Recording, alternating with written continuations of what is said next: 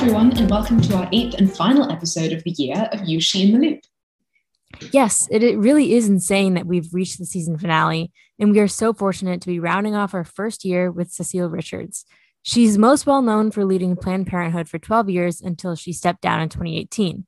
And while she's been involved in various political organizations, her current main focus is a nonprofit supermajority, which she founded that works to empower more women in politics quite a political force. And I think that experience really comes through in this wide ranging interview, Nadia.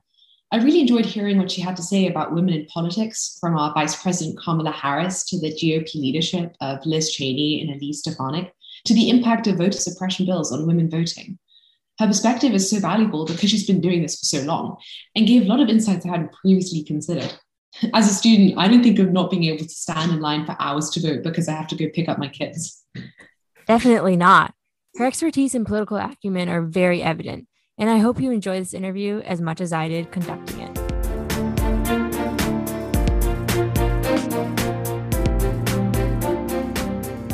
Cecile Richards, thank you so much for being here. Sure, Nadia, it's great to be with you. So, we're a civics podcast, so I wanted to start out with a more broad question relating to that. From being the head of Planned Parenthood to founding Supermajority, how would you say that you would view the rights and obligations of citizens um, and how that has informed your own career path and your own choices? Well, I suppose I think of it more in terms of rights and obligations because, of course, you can't, you know, as we anyone who's an organizer knows, you know, people vote with their feet, and so you can't force anyone to uh, participate in a process, particularly if they don't feel like they're um, either seen or heard. So, to me, all of my life has really been spent as an organizer and that is and particularly i think in in this moment when there there are folks who don't vote because they think it doesn't matter or there are folks who don't vote because it's hard and because in many places the government makes it hard i think the most important thing we can do is link what happens in government to what happens in people's daily lives. And you know unfortunately i feel like we've been through a period in the united states where many people who are in office actually have very little respect for government and the role that you know the positive role that it can play. Obviously it's the institution that probably affects our lives more than any other but it, it can it can feel difficult to, i think to make that connection for folks. And i hope that's what i mean it sounds like that's what y'all are doing i think it's just really important so that people actually see okay i voted in this particular way or for this particular person and these things happened as a result. Mm-hmm. Yeah. And also on this podcast, we kind of like to talk about um, how go- the government works in relation to other actors. So I was wondering if you could kind of talk about how um, political action groups, both nonprofits and super PACs alike, where what do they generally um, achieve in our political system? How do they do that? Um, and if you want to get something done, I guess like where do you start? What people do you right. reach out to? Right. Well, you know, it's it's funny. I spent a little bit of time working in Congress. I actually had the real honor of working for uh, Speaker Pelosi at the, at the time she was just coming up in her leadership, and so I had the chance. I mean, just a real um, rare kind of look into how things happen, particularly like in Congress and in Washington. And of course, one of the things I think people forget is that everyone who's serving in Washington really comes from somewhere else. And the most effective way to influence those people is not to have a lot of folks in Washington, D.C. who go and talk to them, but actually to have people back in their home district who come to town hall meetings, send letters, uh, write um, write emails, make phone calls, and sometimes themselves travel to Washington. And I really learned that when I was at Planned Parenthood, where yes, we were a healthcare provider in all 50 states. That was a really part important part of our job. But our job also was to empower our patients, um, our supporters to advocate for policies that helped people's access to uh, healthcare and reproductive healthcare in, in particular. And so, to me, I feel like I've gotten to see um, the impact that citizens can make and that organizations can make and grassroots people can make when they speak up and speak out on issues that they care about. And I think that's true when the people you support are in power and the people that you don't support are in power. I saw it happen under President Obama. I saw it happen under President Trump. Uh, I think we're going to see it happen under President Biden as well. So I, I, I think we can demystify in some ways um, politics by by really empowering the people who are closest to the problems we're trying to solve to be the voice, um, to be a big voice in in how those how decisions are made to to address them. Mm-hmm. And so, would you say that you stepped down from Planned Parenthood in 2018 um, more so that you could you thought that you could make an impact from another angle, such as opposition research, which is more what you do now, or was it for another reason? Well, I mean, I you know the job at Planned Parenthood is a big, awesome, uh, important job. I'd I'd been there for 12 years, and I I guess it's you know sometimes you just feel like okay i've i've kind of given what i can in this particular mm-hmm. role. And also it's important to make space for other folks. I, you know i think sometimes we can stay too long in positions. And i think i i guess for me it was uh, important to make sure that i didn't stay past when i had you know both the the I new ideas, whatever. I feel like I made my imprint. So, and I'm incredibly proud of Alexis McGill Johnson, who's the, you know, the, the president now. Uh, and I feel for her because I know how hard these jobs are. Um, I really did. I didn't leave to do opposition research. I, and I, right now, I really am not doing that so much. I'm really more working on how do we translate, um, and I'm particularly interested in women, but not exclusively. How do we translate what is happening now in our government with really very far reaching proposals to address issues that particularly women but not only women have dealt you know tried to tried to have someone uh, deal with or listen to all their lives whether it's affordable child care um, or the particular burdens that women have in the workforce. And i feel like it's important that in this um, world of, of i think a kind of a chaotic news cycle that we break down what this administration is doing, who's supporting it, who's not supporting it, because I do think it's important, eh, eh, particularly after a year where there was a record, you know, voter participation, that folks understand that their vote actually resulted in action. And they can either agree with that action or not, but at least they should know that it didn't happen by chance. It happened because they got out and voted. And as we know, they voted at a time in which um, there were huge challenges to voting, including the pandemic, um, mm-hmm. and and so I and I just think that we have to do everything we can to sort of tr- make that translation. Mm-hmm. So you mentioned women, so I kind of want to go into discussion on that. But first, to kind of ground that discussion, I want to ask you, what is your definition of feminism? Um, I think it's really a definition. Uh, well, it's, it's I guess it's it, I think the literal definition is just that feeling uh, that there is gender equity. Um, that was, uh, you know, in the in the day, I guess, between women and men. I think now the the idea to me of feminism is more that no one should be held back by their gender or their gender identity, and that, um, you know, it's interesting though. I think that labels. Um, and I learned this a lot at Planned Parenthood. They really, they don't always um, they don't necessarily relate to people. And also, I think, you know, mm-hmm. and I think a lot of the generational change, I think there's a lot of new generation folks who are just like, they don't want to be labeled in any way. So I think it's hard to say, you know, everyone probably has their own definition. But, but to me, what I really believe in is that your, your, your gender, um, your sexual orientation, your, you know, how you are should not hold you back in living your best life. And i hope that's what i've tried to work on for my for you know at least for what i've done in my career. Mm-hmm. and so you founded supermajority which is a political action group dedicated to bringing women into more areas of politics.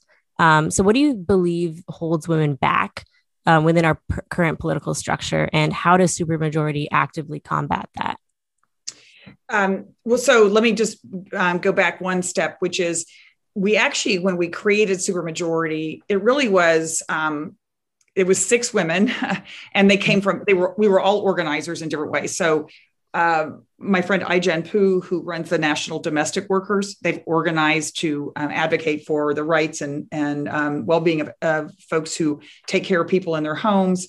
Uh, Alicia Garza, who was one of the you know co-founders of the global Black Lives Matter movement.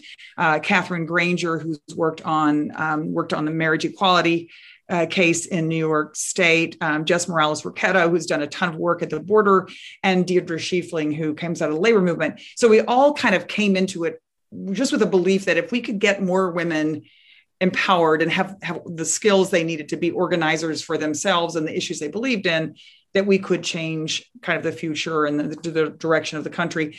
And of course, we were, this seems like, you know, ancient history now, but, you know, three years ago when we really got this started, every woman in America was trying to figure out that we knew was trying to figure out what she could do to change the situation. And the situation could be anything from what was happening in her local community, what was happening in Congress, what was happening at the Supreme Court.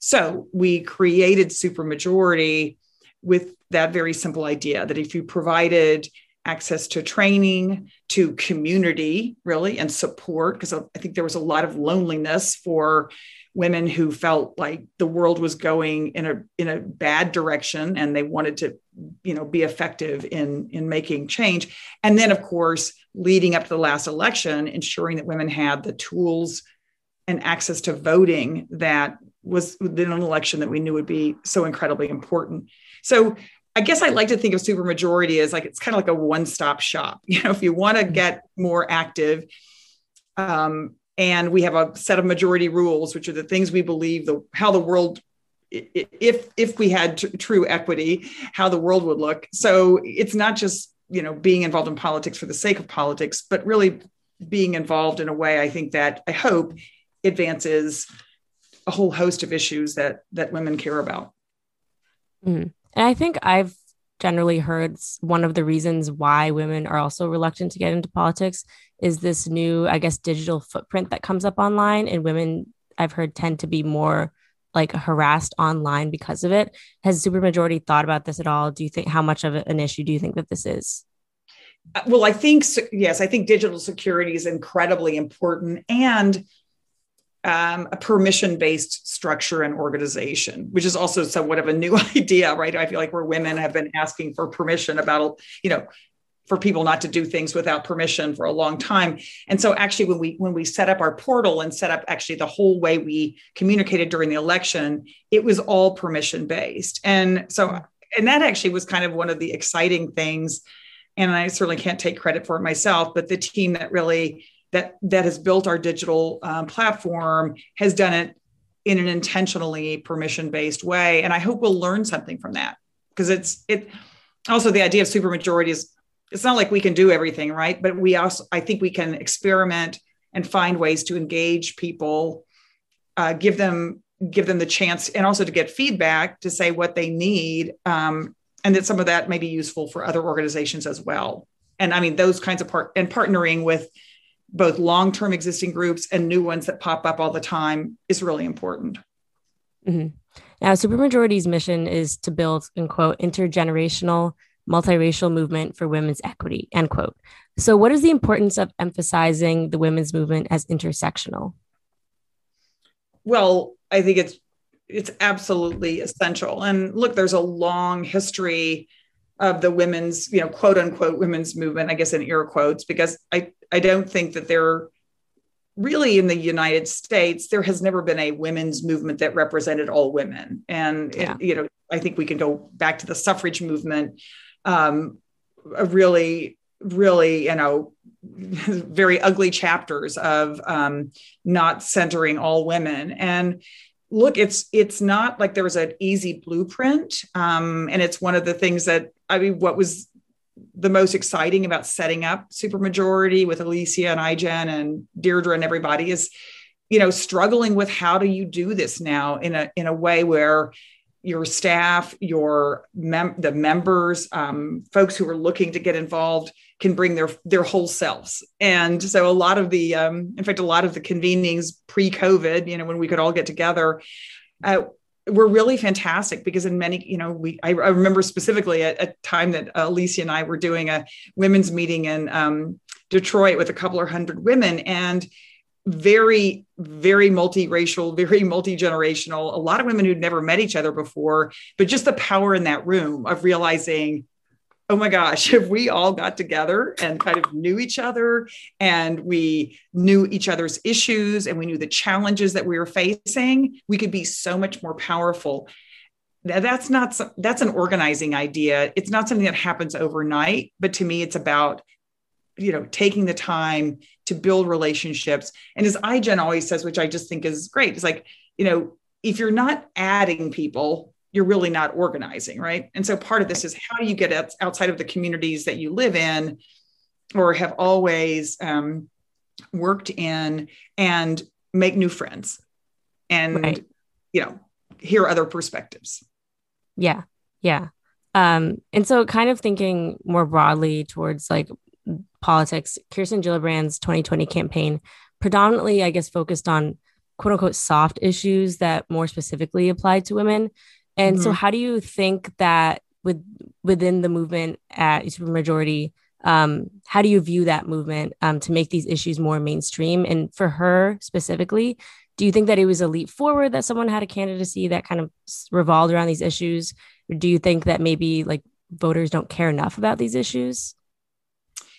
Um, look, I can't really say. And I think that the presidential election is such a hard uh, crucible to learn things in because there were so yeah. many people running and it was i mean so many people as you know really weren't paying attention until towards the end but i guess i of course don't think of issues that women care about as soft issues. I, I feel like actually, you know, it's funny.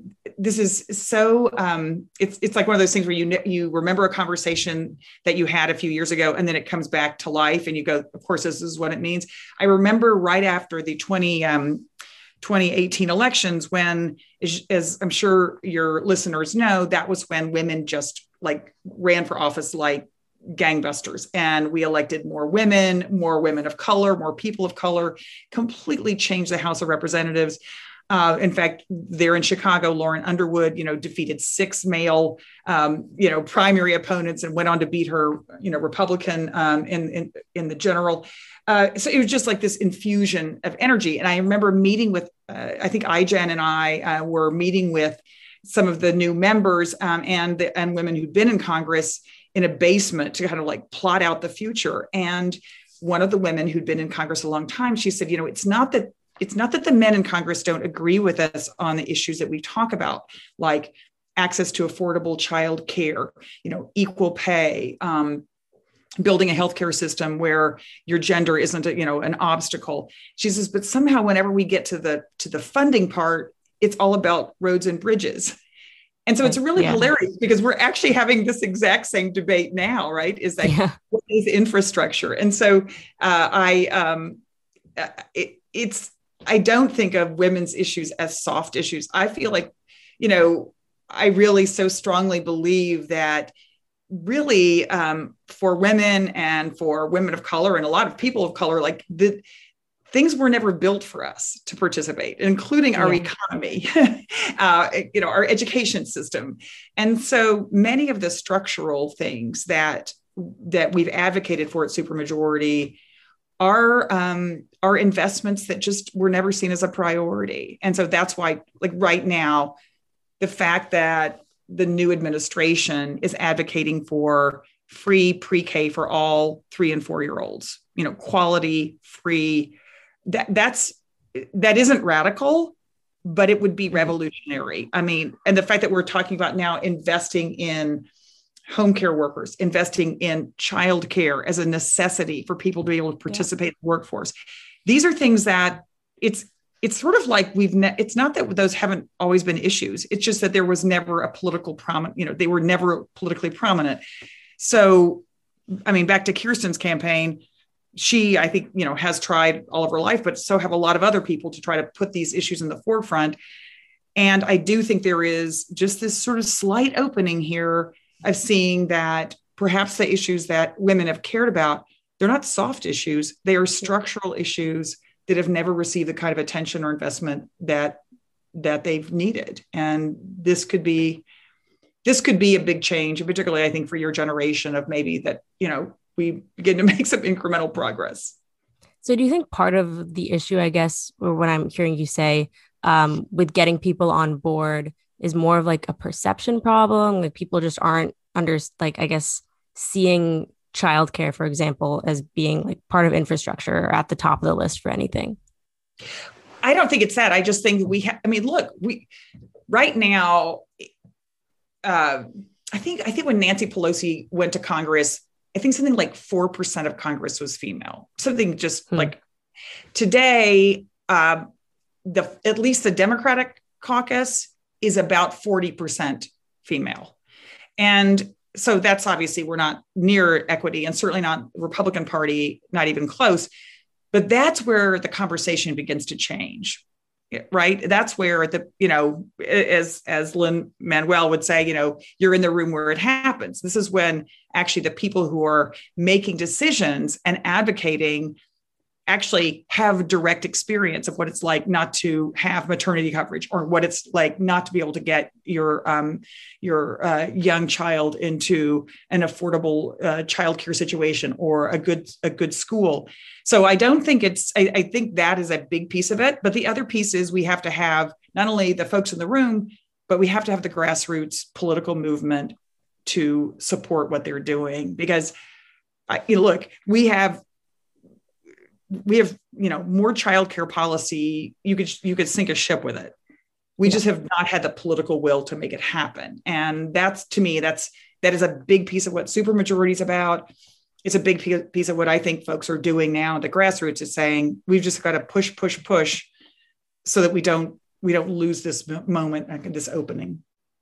Yeah and i think even before that like the first step of like trying to get women into politics for me i feel like it's about also about representation. Like mm-hmm. I, so I'm like my family's Pakistani, and so when I saw like Kamala Harris step up and like as a South Asian woman, like that was really impactful for me. It's actually what made me change from being pre med to being a poli sci major now. Um, and so I think it's interesting because I feel like at the beginning there was so much momentum around her. Everyone was like, "This is amazing!" Like, I mean, she got elected after the inauguration. It was great, and I feel like now we don't. I mean, now we don't hear about her as much. Of course, the vice president has typically not usually been on the front pages, but I'm wondering if you see this maybe as an issue the fact that she's kind of gone under the news radar. Um, do you think that it's problematic that she hasn't really been broadcasted as much? Um, I don't know. What, what do you think on that?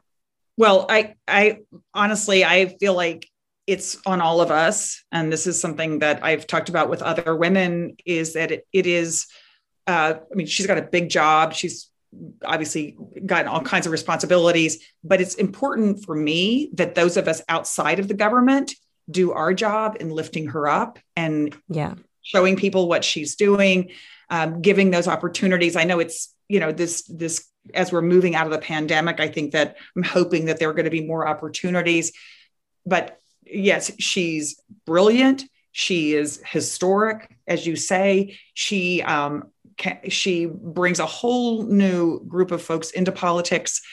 Women i think young people who are saying okay i could do that you know i that looks like fun that looks like something that's compelling.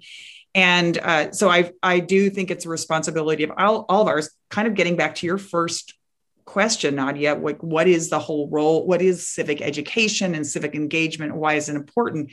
It's not something that comes from government down right? It comes from yeah. grassroots up. And so I, I think there's endless opportunities to promote Senator Harris, well, Vice President, that's that's terrible. Vice President Harris in this role that she's in, and ensure that people do see her. Um, because it's yeah, it, it's because you're right. It's easy to get lost in the in the sort of back and forth. And one of the things that I'm really interested, I'm doing with another group right now is is looking at how women consume media because I think it's not like it used to be. And to me, that's a, a, real opportunity to just assuming folks are not going to be watching the evening news necessarily or reading a newspaper, but women's magazines, obviously podcasts, other ways that where women can kind of do it on their own terms. Um, I think we can get better at better at that, but that would be a great job for you all. You all should get Vice President Harris to be on your podcast next year. Oh, I I wish if you can make that happen, that would be great. okay, let's keep in touch on that.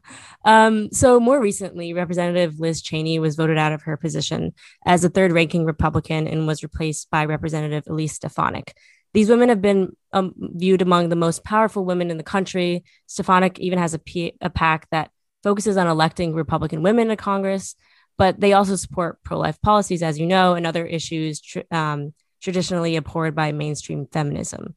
Um, and so, as an advocate for both pro choice policies and more women in government, how do you view these women in power? And I guess maybe their contradictions with your own beliefs? Yeah, well, I mean, I guess it kind of gets back to when we started supermajority in that I I don't think just I mean, look, we sh- we need to have more representation by everyone. It has to rep. We need a Congress. We need state legislatures, governors, et cetera, that look that look like the country. Um, and that means oh, just so much. We need so much more diversity.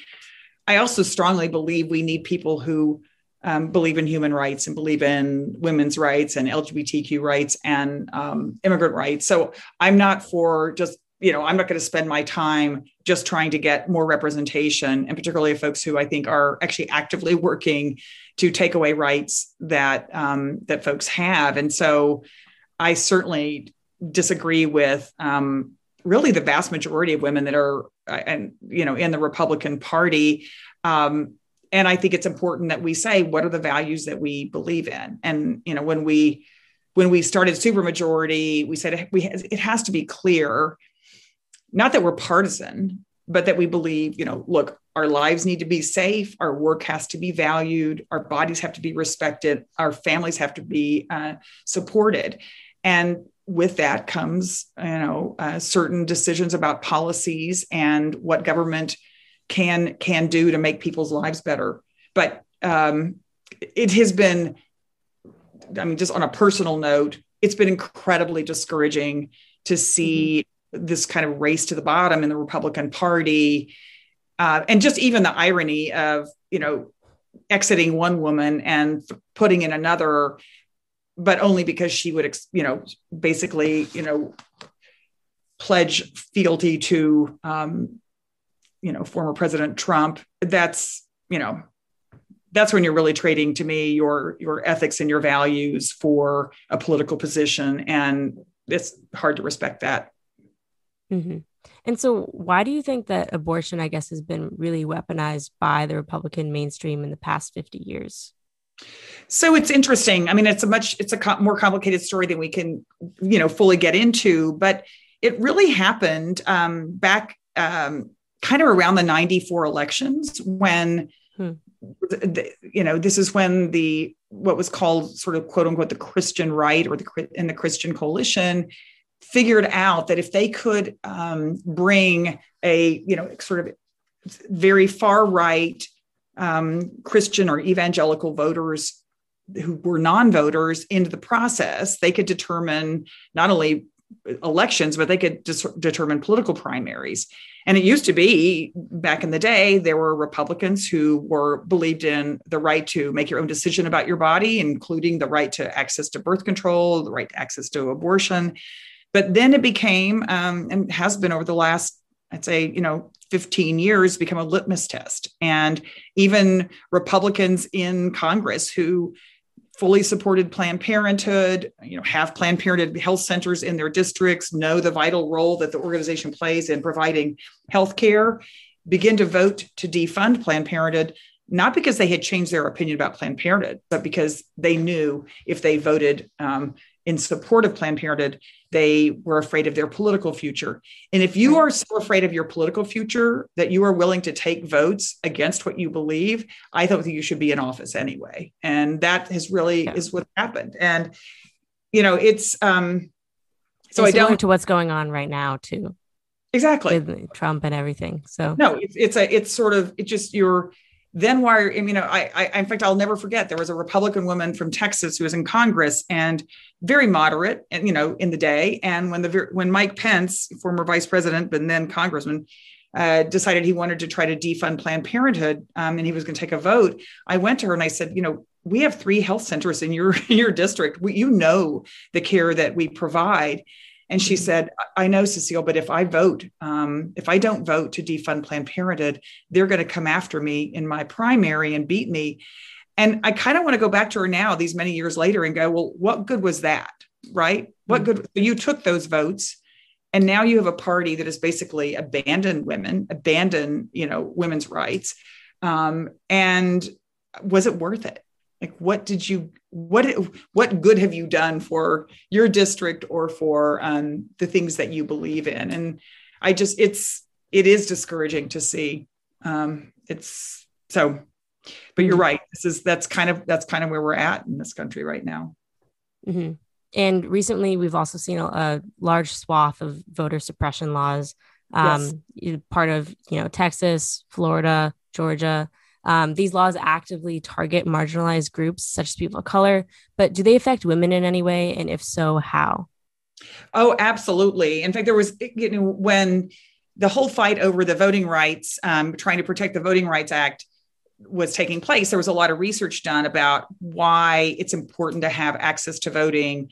Um, and, you know, that provides whether it's early voting, whether it's you know weekend voting, mail-in voting, absentee voting, and it was demonstrated. I, I can't remember if it the Analyst Institute, I believe, was the one who did the study, but uh, so don't quote me on that. I'm not not positive, but essentially all the voting restrictions are harder for women, for working women, for working moms, for women of color because. And, I mean, you can just see it. Anyone who's ever done voter turnout on election day, you know, a woman can be can come up to vote. And if the line's two hours and she's got to pick up her kids or she's working a second job or she's working and going to school that's a difference between voting and not voting. Uh, and so it of course disenfranchises um, you know all people that have people of low incomes people who don't have you know their bosses don't let them off for hours to go work i mean to, to go vote. And of course often live in communities where the voting lines are not coincidentally extremely long and much you know a, a much tougher voting situation. So yes the, all these restrictions are um, they were going to be hardest on people with low incomes and people of color but they are disproportionately hard on on women. Um, i mean even the caucus system I, I can remember just it's you know to go to, to participate in a caucus you know you have to be willing to go and sit for hours um, uh, in the evening time during the primaries. And you know moms leave. they mm, can't, you yeah. know, like you, it's not a system that was built for um, a lot of women who have other people that they're taking care of. Yeah. And do you believe that, I guess, um, the election day, um, November 4th, generally should be a national holiday? Absolutely. I mean, I've always believed this. It's completely nuts that it's not and and I, mean, it's just it's just heartbreaking. And let's just you know boil this down to what it is. This last November, we had the largest voter turnout, I think numerically in history, certainly higher voter participation than we've seen in decades. And so, as opposed to going, wow, that really worked, now let's figure out how we can even expand it. Instead, what's happening in state legislatures, like my home state of Texas, like Georgia, we could go down the list. They're now trying to figure out how do we make it harder. There's no evidence that there were that, that there was malfeasance, um, although of course that's that's all they talk about. But I, I mean, they're just taking the exact wrong lesson. To me, I would be saying, okay, we have finally figured out some things that work. Then maybe making it easier, letting people drop off their ballots, making sure that people don't have to wait in line, that they can vote on the weekends but instead there are states that are obviously trying to restrict voting and it's gonna it's going to have an impact. Mm-hmm. and so what women's issues are on the agenda in 2022 and can women help democrats win? I mean i think in 2022 there there's a clear set of issues. I mean we, we've just talked about um, even these the proposals that president biden and vice president harris have put forward in terms of uh, making childcare more affordable, investing in home home care workers, um, supporting uh, you know no cost uh, early childhood care for three and four year olds, um, making community college free for two years. These are these are sort of bedrock issues that would help women everywhere.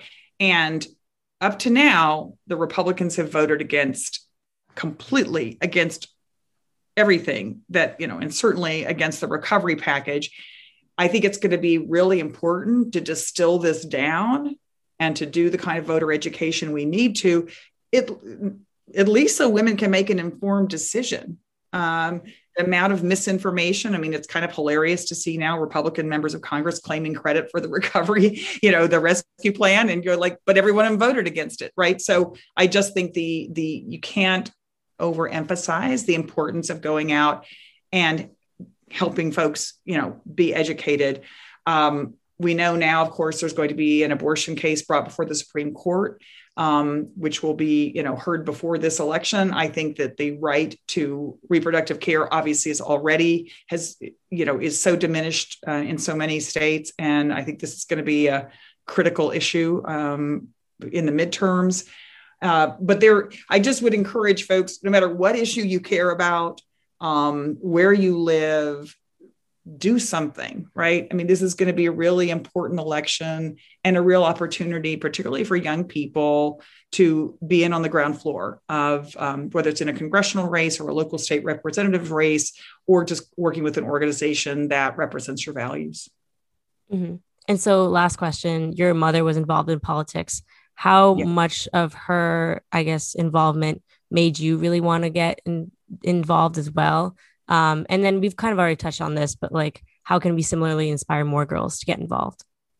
Well, I think, uh, I mean, yes, my mom had a huge influence on me, but it's kind of interesting. Like, she was not really involved in politics until much later, until, you know, mm-hmm. she'd raised four kids, which is why I guess my big thing, and actually it was for her too, it's just like get started early. You know, don't wait until you feel like you've got the right degree or you've done all you know and this is why i just i love um, actually one of the speakers in my class is uh, 30 years old first uh, you know like youngest woman i think to go to the state legislature in florida first iranian american i i think it's important that we showcase um, young people um, including young women that can inspire um, those of you who are just beginning your career to not wait you know don't wait till you've done everything else. Um, get into politics now.